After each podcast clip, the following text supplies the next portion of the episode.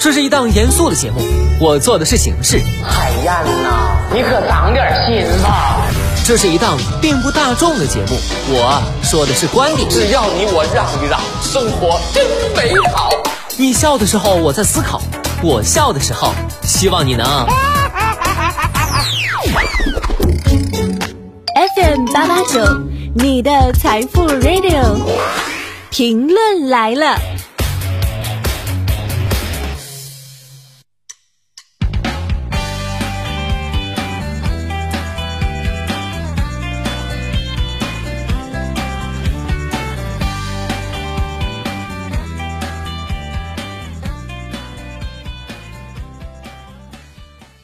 收音前的你还好吗？欢迎收听评论来了，我是海鹏。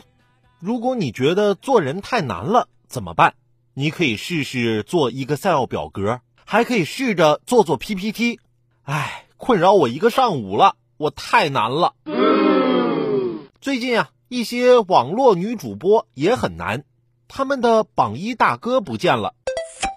近日，浙江杭州一男子凌晨进入村民家盗窃，被两位网格员和一名村民抓住。民警接警后迅速赶到，将嫌疑人商某带回。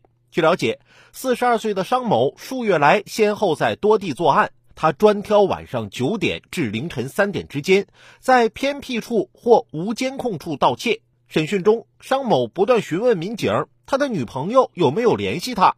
原来商某将偷得财物用于打赏女主播，月流水达数万元，成了很多女主播口中的大哥。商某落网后，有十多位女主播通过微信问候，但他们一次面也没见过。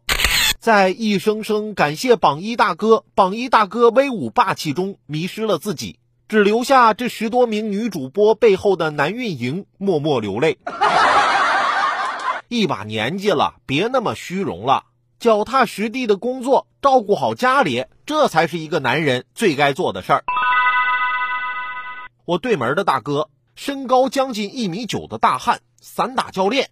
昨天晚上，我听到他家里又传来了他温柔的声音：“老婆，我觉得一个男人不应该在某一件事上花太多时间，对吧？这样的话，这个男人就没有时间做家务，没有时间辅导孩子写作业。”没有时间陪父母聊天，更没有时间和老婆一起散步，还会影响夫妻感情，对整个家庭都有影响，对吧？只听他老婆说：“少废话，给我跪好了！